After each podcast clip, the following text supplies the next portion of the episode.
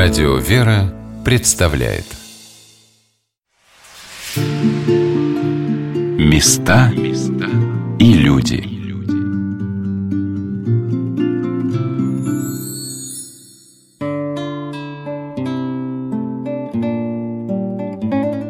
В Московском Кремле, в Успенском соборе, напротив иконостаса располагается место, на котором предстояли во время совершения богослужений русские государи – великие князья, цари и императоры, и место святейших патриархов, митрополитов московских всея Руси, предстоятелей Русской Православной Церкви.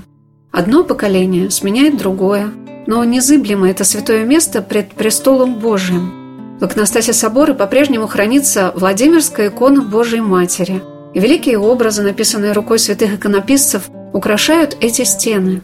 На западной стене собора сцена страшного суда раскрывают пред людьми картину будущего века, а по стенам храма страницы евангельской жизни Спасителя и образы Акафиста Пресвятой Богородицы подают нам пример восхождения к Богу. Каждый из приходящих в собор людей может найти здесь что-то близкое ему, потому что этот собор всегда вмещал чаяние всех людей, живущих в России. Здесь на престоле хранился манифест об освобождении крестьян от крепостного права, написанный по повелению императора Александра II, освободителя – святителем Филаретом, митрополитом Московским и Коломенским. Здесь хранились завещания русских государей о престолонаследии. И всему этому свидетелями и молитвенниками всегда являлись предстоятели Русской Православной Церкви. Когда в радости, когда в скорби, но всегда вместе со своим народом. Хранитель Успенского собора, научный сотрудник музеев Московского Кремля Алексей Геннадьевич Барков показал мне царское и патриаршее место – в Успенском соборе три моленных места, то есть место, где во время службы находились, ну, прежде всего, царь и царица. Это царское моленное место у южной стены и царицыно место у северо-восточного столба. А у юго-восточного столба, круглого столба, есть еще место патриаршее, митрополича сначала, потом патриаршее. Но, конечно, в этом месте во время службы митрополиты и патриархи не находились, потому что они же служили. служили да. Это место редко использовалось, но например, вот святейший патриарх Кирилл здесь был один раз во время молебна торжественного по случаю интернизации его, то есть в 2009 году. Он пребывал вот на этом месте и молился о своем служении. После... Интернизация была в храме Христа Спасителя, а в Успенском был молебен после интернизации. Рядом с патриаршим местом расположен древний, эпохи царя Иоанна Грозного, Мономахов трон, вырезанный из орехового дерева, он уже потемнел от времени, но покрытый искусной резьбой и поныне сохраняет свое величие. Для первого царя, для Ивана Грозного, называется оно просто народе Мономахов трон, потому что на его стенках, на трех стенках, которые его окружают, запечатлена история из сказания о князьях Владимирских о том, как Владимиру Мономаху его дед Константин Мономах подарил царский венец, шапку Мономаха. Там история очень подробная. Согласно этой истории, Владимир собрал свою дружину и бояр, сказал им, что наши предки очень часто ходили в славные походы на Византию, дружественную нам, и возвращались с хорошей добычей. Давайте же и мы тоже пойдем. Вот они, значит, пошли и очень так это, хорошо сходили на область, на северные греческие территории, на область Фракию. Да, вот здесь вот войско идет, Владимир Монах, вот оно подходит как бы к Фракии, значит, там битва происходит. И в конце концов, вот сейчас этой стенки здесь нет, она с той стороны находится. Константин Мономах собрал своих, значит, подданных и вот, значит, как бы откупился от внука шапка Мономаха, цепь золотую и чашу. Но это всего лишь легенда, потому что когда дедушка умер, внуку было всего два года. Ну, примерно. То, что как бы, эти события не могли совпасть по времени. Да и сам тип нашего русского венца Мономаха, шапка Мономаха, никогда в Византии просто о таком венце не знали. Потому что там венец, который корона, венец, тот тоже шапка, но без всяких вот меховых украшений, она совершенно другого типа. Так что это сказание, а, оно призвано вот как бы связать и легитимизировать как бы вот восшествие на царский престол московского князя, который происходил от Владимирских князей, а в сказании так вообще от императора Августа.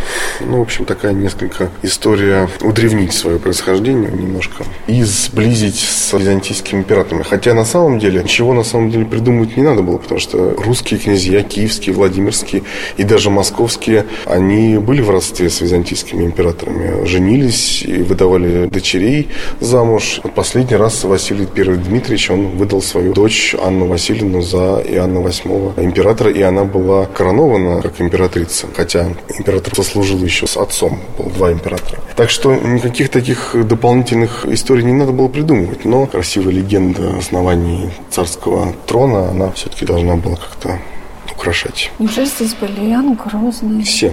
Да никого Даже Петр, даже Петр Первый. А на который- службе они присутствовали в одиночестве? Это... Ну да. Удивительным образом, прямо напротив Мономахова трона на Салие с южной стороны расположена рака с нетленными мощами митрополита Филиппа II, чье управление на московской кафедре тоже пришлось на время царствования Иоанна Грозного. Святитель Филипп, митрополит Московский и всея Руси, принадлежал к древнему боярскому роду бояр Колычевых.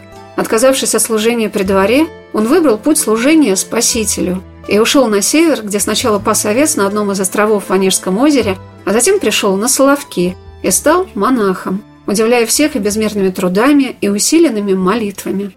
Давайте подойдем еще к одной удивительной гробнице. Можно войти на Солью, да? Здесь находится мощи святителя Филиппа Колычева, митрополита Филиппа II, который был при Иване Грозном, был словецким игуменом, и Соловков его Иван Грозный пригласил в Москву. Драматическая судьба у этого святителя, конечно. Славки было главное место. Там много сделал, много устроил, сделал это место для жизни более приспособленным. Замечательный был и организатор, и инженер, и способности у него были большие. Ну, в Москве, конечно, он не мог смотреть на то, что происходит, на ту линию, которую продвигал царь, и в какой-то момент он стал против царя, возвысил свое слово, за что был немедленно в Успенском соборе, вот прямо в этом соборе, низложен, низвергнут, закован в кандалы и отправлен в отрочь монастырь в Твери, где и претерпел мученическую смерть. Его возвращение как состоялось в мощи уже. Мощи привез будущий патриарх Никон в 1652 году. Привезли мощи святителя Филиппа и первого патриарха Иова из Старецкого монастыря, где он был погребен. Практически одновременно, с разницей в несколько месяцев, привезли мощи из Твери и из Старицы. Прославление как раз состоялось здесь. Все это привоз мощи Филиппа и Иова был инициирован уже в преклонном возрасте патриархом Иакимом, который особенно, конечно, хотел Иова привести, но вот и Филипп вернуть тоже незаслуженно изгнанного из Москвы вернуть. Но фактически его привез Никон, и прославление уже состоялось после смерти патриарха, прославление Филиппа. Даже был сделан предел апостола Филиппа, он находился на месте старого предела хвалы Богородицы, который находился вот справа от главного алтаря. Предел похвалы к тому времени уже практически был забыт. И здесь вот был предел апостола Филиппа, но который тоже долго не просуществовал. Он несколько, наверное, десятилетий был, потом тоже празднован был. Сейчас это часть Ризницы. Жизнь митрополита Филиппа и патриарха Иова показывает нам пример, как и на посту предстоятеля русской церкви московские святители претерпевали поругание от власти, внешне не сопротивлявшейся закону Божьему. Царь Иоанн Грозный стал обвинителем святителя Филиппа и вменял ему в вину то, что он противился царю. А митрополит Московский всея Руси Филипп, чье сердце сокрушалось о несчетных жертвах Иоанна IV, всеми силами старался повлиять на царя. Об этой особой роли в истории нашего государства святителя Филиппа сказал Рисничий патриарших соборов Московского Кремля, настоятель патриаршего подворья храма в Заряде, что в Китай-городе, протерей Вячеслав Шестаков. Митрополит Филипп, ведь тоже ему досталась тяжелая участь с Иваном Грозным-то тяжелая. Непростой человек был царь, и его надо было останавливать, удерживать. Он был мужественный человек, он прямо царю говорил в глаза, прямо обличал его неправды, которые он творил. Мы говорим «бесстрашный человек», мы так говорим, потому что вся наша жизнь, она сконцентрирована здесь, на земле. А они были бесстрашными, потому что земля была у них, ну, как вот какое-то временное такое пребывание. Они жили в Царстве Небесном. И поэтому им было не страшно принимать смерть, не так страшно как это мы воспринимаем или относимся к ней. Они это глубже нас понимали и глубже это чувствовали. Здесь временность пребывания нашего здесь на земле. И они были в этом смысле мужественными. Но это же не только бесстрашие свое личное, за свою судьбу, но их был движущим фактором, как и вы сказали, Но- что за Отечество что-то изменить, что-то удержать. Поэтому они поступали бесстрашно. Ведь если в человеке есть страх за себя, то он победит страх за кого-то еще другого. Он поставит свою свою жизнь выше, чем другого человека. Это называется предательство. Святители наши, они не были такими людьми. Наши святители были бесстрашными, мужественными людьми, которые могли сказать правду даже Ивану Грозному в лицо, не боясь последующих каких-то мер там, или жестокости, которые можно принять к ним. Это мужество, и именно это бесстрашие, оно было обусловлено тем, чтобы они на это шли, чтобы предотвратить от излишних там жестокости и неправд по отношению к людям. Ведь он же обличал не потому, что он к нему как-то не так отнес. Он обличал за его отношение к другим, к пастве, который, так сказать, была вот в подчинении митрополита духовно. Он сделал то, что должен был сделать. Потому что если бы он этого не сделал, он был почет перед Богом. Что ж ты, пастырь добрый? А пастырь душу свою полагает за овцы. Вот что и сделал митрополит Филипп. Душу свою положил за овцы. Он добрый пастырь. Во время божественной литургии в Успенском соборе слуги царя Иоанна Грозного ворвались в храм, сорвали со святителя облачение, заставили надеть рваную рясу и, посадив на телегу, отправили в Богоявленский монастырь, расположенный неподалеку от Кремля. Заключенный в оковы, святитель Филипп непрестанно стоял на молитве, и оковы чудесным образом упали с ног представителя церкви. «Чары, чары!» – сотворил неприятель мой, – воскликнул Иван Грозный, узнав об этом, и приказал запустить к пленнику голодного медведя, а наутро сам явился в Богоявленскую обитель, чтобы воочию увидеть растерзанное тело святителя. Но тот снова стоял на молитве, а медведь спокойно спал в углу. «Чары, чары сотворил!» – иступленно твердил Грозный и приказал перевести митрополита в соседний Никольский монастырь. Потом святителя сослали в Тверь, где и убили. Подобная история низложения с первосвятительского престола произошла со святейшим патриархом Иовом, первым русским патриархом, которого во время его молитвы перед Владимирской иконой Божией Матери заставили прекратить божественную литургию и выгнали из Успенского собора.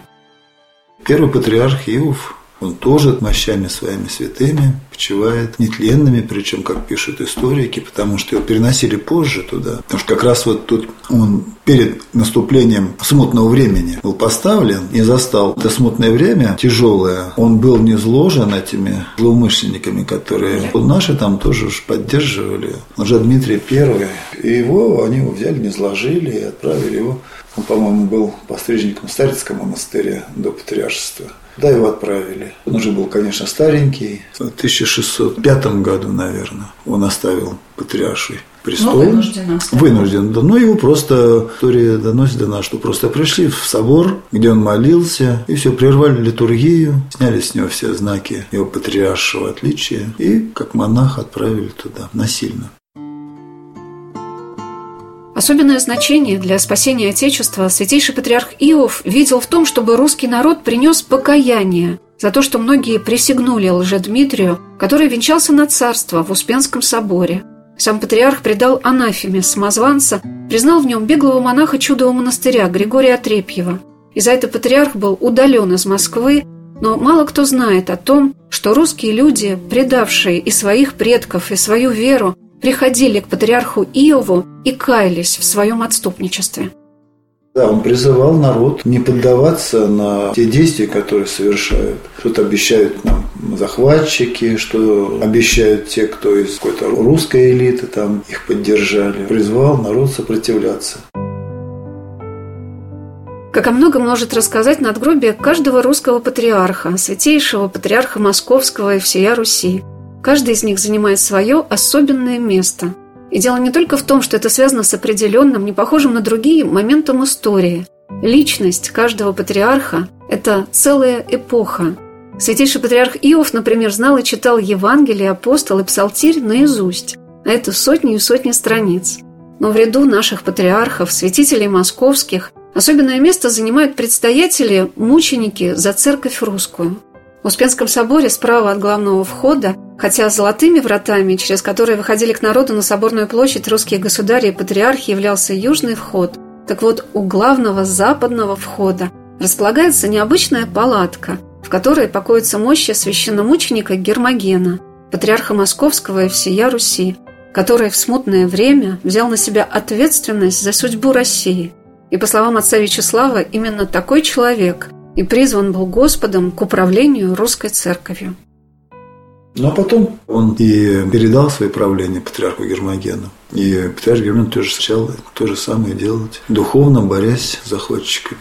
Мочка, но это же особый вот тоже промысел Божий, что в это время патриархи стали такой движущей Конечно, силой. каждое время Господь поставляет того патриарха, который может понести этот крест. Потому что Господь всеведущий, Он видит, что нас ждет. То есть Он хочет сохранить нужных людей, способных сыграть нужную роль для спасения людей. Ты вот именно в этот период, может быть, потому и патриаршество у нас именно в этот период было установлено в преддверии вот того грядущего смутного времени, что был лидер духовно как другого плана, патриарх. Это действительно духовный лидер. С тем, чтобы можно было ему удобнее реализовать свою духовную миссию такую по спасению людей.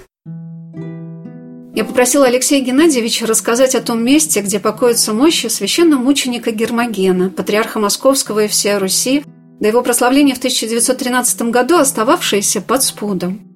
Но у меня всегда тайный трепет, когда я подхожу вот к этой решетке, за которой, мне кажется, такое какое-то чудо русской церкви, сохранившее, может быть, да, Россию в страшные годы поляков. Эти, Эта решетка не для мощей святителя Гермогена. Когда его прославили в 1913 году, его место захоронения было на том месте, где сейчас стоит гробница, а шатер стоял южнее. Но вот после прославления шатер передвинули и Получилось, что гробница святителя оказалась внутри шатра. Но сам шатер, все-таки его смысл и значение совершенно другой. Это образ кувукли над гробом Господним. Он был замыслен как памятное место не в Иерусалиме, а в Москве, копия священного места. Устроен он был в 1624 году мастером Дмитрием Сверчковым бронзовый литой шатер. В нем находилась мера гроба Господня. Это такая лента, которую привозили паломники из Святой Земли. Ну вот в длину гроб Господня. Прямо такие выдавали им ленточки. Мера. Мера. Да, мера. А также здесь был и копия гроба Господня. Кипарисный гроб. Где же он стоял? Вот в шатре стоял. То есть шатер стоял вот здесь. Гермоген был рядом. А шатер просто вот стоял вот здесь. Вот этот киот был над Гермогеном. Вот просто его взяли, поменяли местами. Это случилось в начале 20 века. В 1913 году состоялось торжественное прославление священномученика Гермогена, патриарха Московского и всея Руси. Когда читаешь, как проходил этот праздник в Москве, кажется невероятным, как все эти люди, участвовавшие в крестных ходах, стекающихся со всех сторон Москвы и России, и в многочисленных хорах, и обществах хорогвеносцев, и представители царской власти, российского духовенства и воинства всего лишь через четыре года допустили расстреливать Успенский собор и Кремль из орудий. Как стремительно иногда разворачивается колесо истории. Но за 300 лет до этого события в поруганном Кремле, в подвале чудового монастыря, 80-летний старец смог поднять всю Россию на защиту своей веры и своего государства. Человек очень твердой веры, талантливый особой дарами от Бога. Он же принял икону Божьей Матери Казанская, да? Дальше был простым священником, будучи в Казани, настоятелем храма. Он принял ее от земли, он первый ее описал, составил ее службу. Но для каждого человека, вообще говоря, это было бы сверх меры обрести вот такую святыню. И потом сама икона Казанская, она явилась тем таким духовным образом, который повел народ на освобождение от польских захватчиков. То есть все было по промыслу Божию. Удивительно. И удивительная стойкость проявил, когда его заключили в чудовом монастыре, когда содержали его без еды, без питья, издевались над человеком старым. И он все это вынес, и он не прекращал призывов к русскому народу о том, чтобы мы не сдавались, чтобы мы, как могли, противодействовали захватчикам. И всем тем, кто стоит на их стороне. И даже будучи в заключении, он все равно там, ему удавалось пересылать свои призывы русскому народу.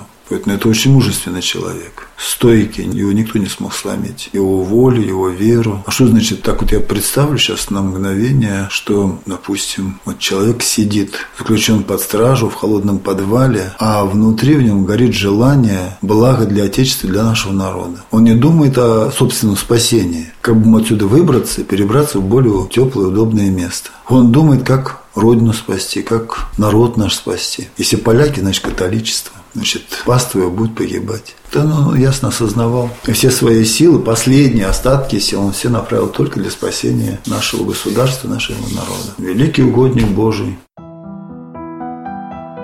становится непостижимым. Как призыв одного человека может раздвинуть стены темницы и быть услышанным во многих отдаленных от Москвы местах.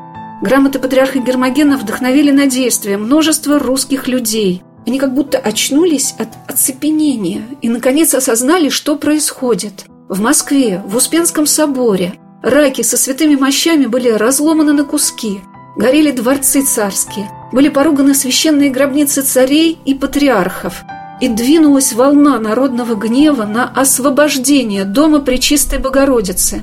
Патриарх Гермоген писал, «Вы же, забыв обещания православной крестьянской нашей веры, в нем же родихомся, в нем же крестихомся, воспитахомся и возрастохом, и бывши во свободе, и волею наязычным поработившися, приступивший крестное целование и клятву, еже стоять и было за дом Пречистой Богородицы и за московское государство до крови и до смерти, сего не воспомянувши и приступивши клятву ко врагам креста Христова и к ложному нимому вашему, от поляка минуемому царику приставши. И что много глаголю, не достает мне слова, болезнует мне душа, болезнует сердце, и вся внутренняя утверзается, вся составы мои содрогают, и плачуся глаголю, и рыданием вопию, помилуйте, помилуйте, братья и чада единородные свои души, и свои родители, отшедшие живая, отец своих и матерей, и жены свои, и чады, и сродники, други, возникните и вразумейте, и возвратитесь. В Александровском саду напротив кремлевских стен в 2013 году был установлен памятник священномученику Гермогену, патриарху Московскому и всея Руси, скончавшемуся от голода в подвалах чудового монастыря. Я думаю, что все совершается там, на небесах. По промыслу, может быть, это и в преддверии вот грядущих революционных, опять же, событий смутных, ковре прославить защитника нашей страны, нашего народа. И вот положительное же вот у нас было событие, когда мы в 2013 году памятник ему открывали в Александровском саду. Памятник Ермогену, на который собирали деньги еще в то время, сто лет назад. Там народ собирал же ему на памятник. Благодарный народ. Теперь у нас появился такой же памятник. Замечательно, когда там бываю, прохожу, прям любуюсь им. Понимаете, в нем видна духовная сила патриарха Эрмогена. Она вот ощущается, исходящая вот от этого памятника. Я попросила Алексея Геннадьевича рассказать, как выглядит гробница патриарха Гермогена и что за икона расположена над ракой с его мощами. Вот в этой гробнице находится гроб деревянный, похожий на кипарисный. А в нем еще саркофаг серебряный, повторяющий очертания человеческого тела. И в нем уже нетленные мощи. Вот эта рака, когда она была сделана? Тоже начало 20 века. То есть к моменту прославления, да? Да. А вот вы помните торжественное событие прославления, какие-то детали такие? Нет. Вот я помню, что был написан ростовой образ святителя Гермогена. Да. Его несли впереди. Есть два ростовых образа. Один в Успенском соборе находится. Это вот этот вот? Нет, это покров. Видимо, он был вышит в Марфо-Мариинской обители. Елизавета Федоровна. Ну, есть так- такое предположение, что он оттуда и заказан Елизавета Федоровна. Это покров шитый. А ростовая икона находится в соборе, но в хранении, да. Она большая, но она сюда не помещается. Дело в том, что за вот этой завесой там часть западного пристенного иконостаса. Дело в том, что собор с трех сторон был окружен иконостасами, и западная часть тоже. Там стояли иконы, Мне довелось попасть в стену Успенского и Архангельского собора в Кремле в дни пандемии. Так странно было смотреть на опустевшую соборную площадь и на одиноких служителей музейных работников, скучающих по туристическим группам. Но удивительным было и то, что и в Архангельском, и в Успенском соборах чувствовалось какое-то многолюдство. Как будто все те люди, которые не могли, но хотели бы сейчас попасть в Кремль, обращали сюда свои взоры. И святители московские, и русские государи, благоверные князья и княгини вновь предстояли здесь пред лицом Божьим. Ведь в вечности нет времени. Если человек привык на земле молиться, он будет молиться и на небе. Этот навык не будет им потерян. А вот от многого другого ему придется отказаться, как от абсолютно ненужного. Чем жили наши государи и церковные иерархи, о чем молились и молятся и теперь. Но, по словам отца Вячеслава, они радуются, если молитва к ним становится все слышнее. Получается, что сейчас тем, тем святителям, которые лежат в Успенском соборе, смотря на нас, просто страшно, до чего мы докатились.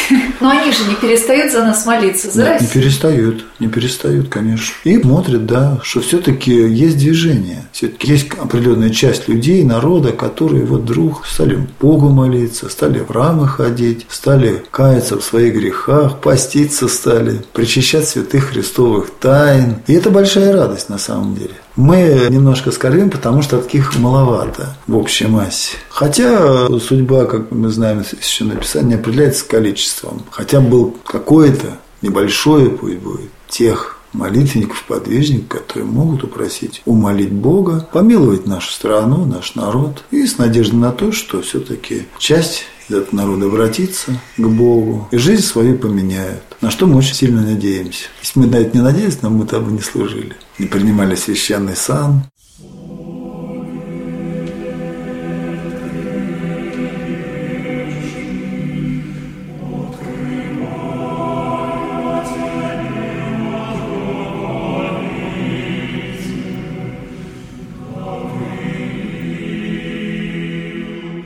Мы разговаривали с отцом Вячеславом в храмах бывшего Знаменского монастыря в Зарядье, где сейчас восстановлен замечательный Знаменский собор и храм великомученика Георгия Победоносца, на стенах которого есть уникальные росписи поставления на Московскую кафедру святителя Петра, митрополита Московского и всея Руси.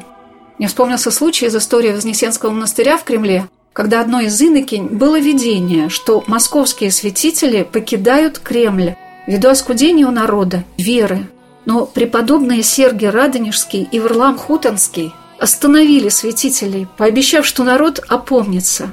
Как сейчас мы относимся к этим знаменям? Но то, что рядом с нами всегда возвышаются за кремлевскими стенами купола и кресты главных соборов России, это не только наша история или наши достопримечательности, на которые приезжают полюбоваться туристы. Это живой источник нашей веры, культуры – и он такой же живой, как несравненные призывы патриарха Гермогена и как мужество священномученика Петра, митрополита Крутицкого, который встал в ряд московских святителей за свое несгибаемое мужество, когда он не отрекся от занимаемого им поста патриаршего места блюстителя, хотя 12 лет провел в заключении, в далекой ссылке, а затем в одиночной камере в Верхнеуральской тюрьмы до расстрела в октябре 1937 года – это наши московские святители. Они всегда несли свой крест, управление церковью в тяжелых условиях.